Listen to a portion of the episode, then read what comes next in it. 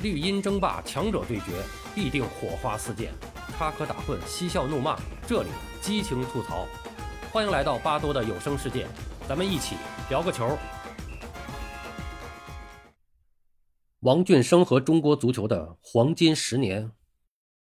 第三十二集，IMG 抢滩中国竞赛市场。IMG 和 ISL 两大公司是中国联赛。和中国国家队的商务合作伙伴，可在当时，只有少数的几个人知道他们是干什么的。一九九三年十一月十一号，当王俊生带着考察组返回北京的时候，许放正带领由外事部主任张吉龙、竞赛部主任李传奇、副主任郎孝农、福特宝公司总经理邵文忠和翻译郑文组成的谈判小组，与以亚洲首席代表埃弗里先生为首的 IMG 五人代表团。进行关于中国足球职业联赛冠名、商务赞助的谈判。IMG 全称是国际管理集团公司，它是成立于二十世纪六十年代，是闻名世界的体育商务开发公司。它和这个国际奥委会有着千丝万缕的联系。呃，而国际管理集团公司是也是依靠着奥委会，在全世界不断的扩大自己的影响、发展和壮大自己。在当时呢，这个国际管理集团。在全世界二十七个国家共设立了四十九个办事处，在中国的办事处首先是设立在香港，后来呢，在北京也设了一处。IMG 最拿手的开发项目实际上是高尔夫，那么在足球项目上，当时他们开发的并不多。呃，与中国足协共同开发中国甲 A 联赛呢，实际上对他们来说也是一个比较新、比较大的项目。那么这个 ISL 公司呢，它的全称是国际体育娱乐公司，是世界三大体育公司之一。呃，当时已经是获得了2002年世界杯的这个全球电视转播权，它是和这个国际足联的关系比较密切。呃，国际足联呢有很多的开发项目都是由这个 ISL 公司来进行的，所以很多人都误以为这个 ISL 公司的人就是这个国际足联的官员。这个 ISL 公司呢，它最擅长的就是足球项目，那么世界杯的各项开发，基本上绝大多数都是由他们来做的，都跟他们也是有着这个千丝万缕的联系。呃，那么中国足协呢，是跟这个 IMG 的合作呢，是在一九九四年，合作的主要内容就是中国足球的甲 A 联赛和锦标赛的杯名、赞助的转让。呃，与这个 ISL 的合作是在一九九八年，跟国际上的两个最大的体育公司合作，应该说当时的中国足协还是具有一定的这个战略眼光的。呃，把中国足球最大的两个赛事转让出去。实际上，当时压力也是比较大的。如果稍有闪失，也是会带来很大的负面因素，包括对中国足球的事业的发展也会会有一些个影响和损失。那么当时这个谈判小组的压力比较大啊，尤其是许放，就是他是几次从这个谈判桌前谈到一谈着谈着他就暂时离开，然后那个回到这个王俊生的办公室，然后来征求意见。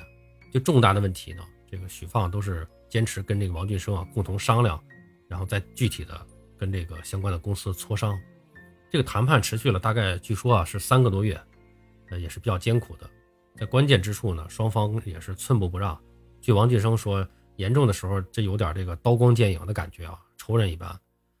那么最后呢，是即将达成协议，也是最紧张的时候。有一天这个中午，就是他们只休息一个小时嘛，然后这个中午大家在那吃盒饭，就连这个美国人埃弗里。就是 IMG 公司亚洲的这个首席代表埃弗里，后来都啊跟这个许放就开玩笑，就聊天就说，哎呀，说一说，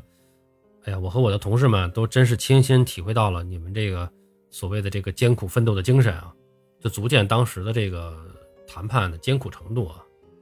那么当这个许放把这个协议书啊放到这个王俊生面前的时候，这个许放呢也是两眼布满了血丝。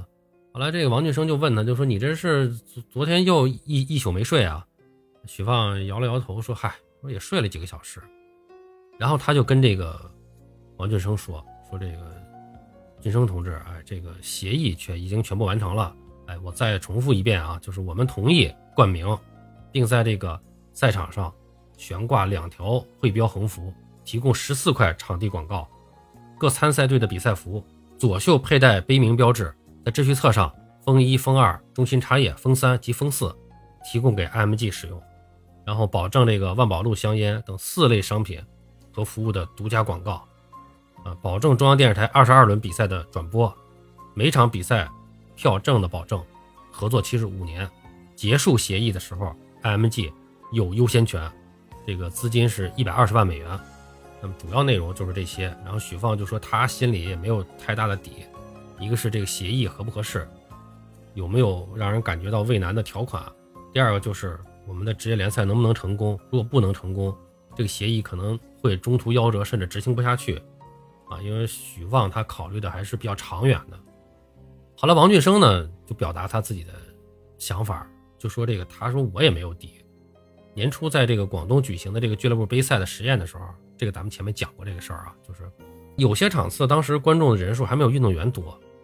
但是呢，王俊生觉得呢还是有可能成功的。那么一个是，那么这个比赛呢是主客场制，这样对观众还是呃能够吸引一部分观众的。就是足球最大的特点就是这种地缘支持，就是这种强烈的地缘耦合。我们这个职业联赛起步的时候，从这一点来讲，我们要比这个呃日本的要有基础，因为我们的球队都是各省市的体委管理的这个球队，哎，比如你都是什么北京队、上海队，它本身就是这个从地域队起步的。前面我们说过，日本的这个职业联赛它是企业队。所以日本在搞职业联赛初期的时候，他下了很大的功夫搞这个地域密着，就是要让这个呃球队跟属地能够建立联系，然后让这个当地的球迷把它当成自己本地的球队来支持。这个日本在这个方面还是做了前期做了很多工作。应该说我们的球队在这点上是比他们有基础啊，有基础。那么第二个就是这个比赛呢，它有升降级嘛，所以比赛一定会相对的紧张激烈，而且有一定的刺激性。第三个就是也开始了，咱们这个联赛也开始请这个外籍球员，那么对观众呢也有一定的增加了吸引力。呃，第四呢就是跟这个 M G 啊签这个协议，那个我们是有资金保障了，有了资金保障，应该说职业联赛的成功还是希望很大的。那么日本也是这么搞的，只不过日本足协的这个商务代理是由本国的公司，当时我们呢是找了这个。国际的这个跨国公司，因为当时确实咱们国家的这个特点决定了，就是这个改革开放进入了一个一个新的时期啊，进入了一个新的阶段。这个国内确实没有这种国际化的这种职业化运作的这种机构能做这个事儿，所以我们当时是选择的这个国际跨国公司。另外就是日本的赞助企业，它也是以这个日本本国企业为主。我们的这个赞助企业当时还绝大部分都是外商，都是外商。嗯，但是呢，就是日本的这个经费收入，可以说比当时中国的这个职业联赛收入，比从预期角度也是要多十倍左右。那么就说这一点对我们来说是跟日本是没法比的。那么最后呢，就是王俊生也说说这个就是在目前这个形势下，我们也是只能这样选择，也坚信这么选择是正确的。然后王俊生也表态啊，就说如果出现什么问题或者给后人带来的不利。那这个呢，也只能是说是历史条件所限吧，也不是我们不努力。说咱们在一块儿再听听这个宝荣同志的意见。最后呢，这个王俊生就说了一句这个表态的话嘛，他就说这个，呃，徐主席，我说一句你不爱听的话啊，这个，毕竟我是一把手，一切责任由我来负，啊，就是这也体现了这个当时王俊生还是比较敢担当。然后这个许放呢，他就听了这些话呢，他心里也就有底了。当时他也是跟王俊生，就是。握了握手，然后就说这件事是我主抓的，出了问题我负责。然后两个人也都没再说什么，因为当时说实话那一个时期，王俊生和许放两个人的配合是真的是非常，确实是非常好的，因为他们两个人也确实都相互建立了比较深厚的这种工作友谊和信任。那么这个冠名赞助中国足球甲级联赛 A 组这个联赛的协议书呢，是在这个一九九四年三月八号签署的。那么应该说啊，这是中国足球一个历史性突破的时刻，也是中国足球进入市场的一个开始，同时也是给我国其他体育项目提供了一个重要的经验。这一点说的确实是事实，确实如此。咱们之前前面说了，就是武少祖也是给这个王俊生提要求，就说你这个足球要搞这个体制改革，要搞职业化改革，然后也是说了要把足球作为这个中国体育这个体制改革的一个先行试点。啊，那么就是其实，说实话，这个我们现在看到我们的职业联赛搞的这个一地鸡毛、一塌糊涂，这这个在前几年，在职业化的前几年上路起步阶段，我们搞的还是不错的，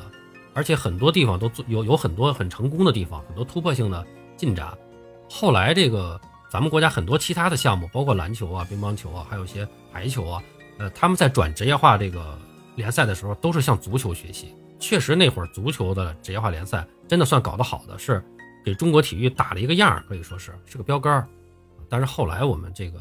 然后我们开始这个走了岔道了，这个这个就就后面咱们再说了。这个当时确实，其实联赛搞的开始还是搞得不错的。那么与这个 IMG 的签约，给中国足球改革提供了宝贵的启动资金，也是促进了咱们这个足球改革的一个顺利进行。这里边呢，就是王俊生也也特别强调，就是许放还有他们这个五人谈判小组也是居功至伟，也是居功至伟。那么就是也是为了这个维护这合同的严肃性，增强这个呃各足球俱乐部依法办事的这个观念。一九九四年三月十八号，咱们说三月八号签的这个协议。那么，嗯，三月十八号，中国足协在昆明海埂训练基地跟十二家甲 A 俱乐部，还有相关的协会和体育场也是签署了协议啊。那么当时，当时最开始的咱们这个甲 A 联赛的这个十二支俱乐部，咱们现在说就是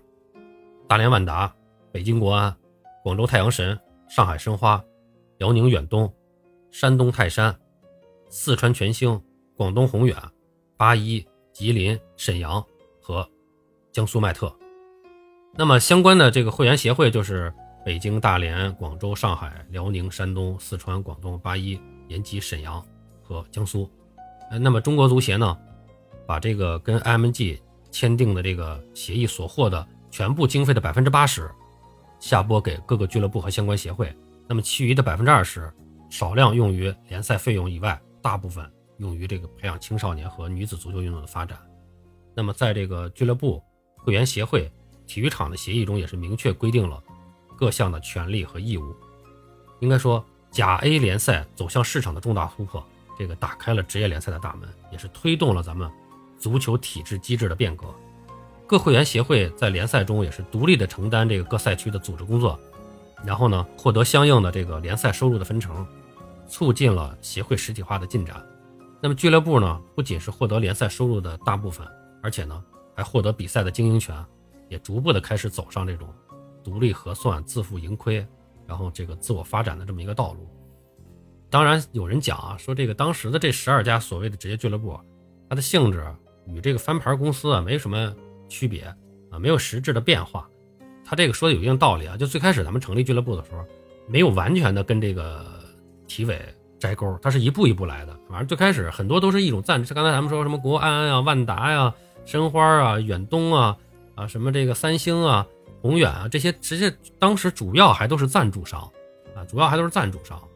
那么成立俱乐部以后，企业参与这个俱乐部的经营，它也是一步一步来的。足协逐步的退退出脱钩，然后企业的。开始对俱乐部进行以一种这个公司形式的这种来运营。那么也有人讲，就说这个当时也不是职业联赛，是伪职业联赛啊。还有不少人称，哎，说这具有中国特色的职业联赛。但是啊，不管人们对中国足球这个摇摇摆摆、步履维艰的走上职业化道路是怎么评论，我觉得都应该承认一个不可否认的事实，就是中国足球在原来的基础上向前还是跨出了具有历史意义的一步。尽管这一步也是引来了不同的议论，尽管这一步跟我们的近邻日本相比还是有较大的差距，但是毕竟中国职业足球的大门还是被打开了。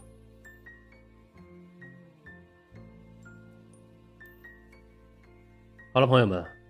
王俊生和中国足球的黄金十年，今天我们就讲到这儿，我们下期继续。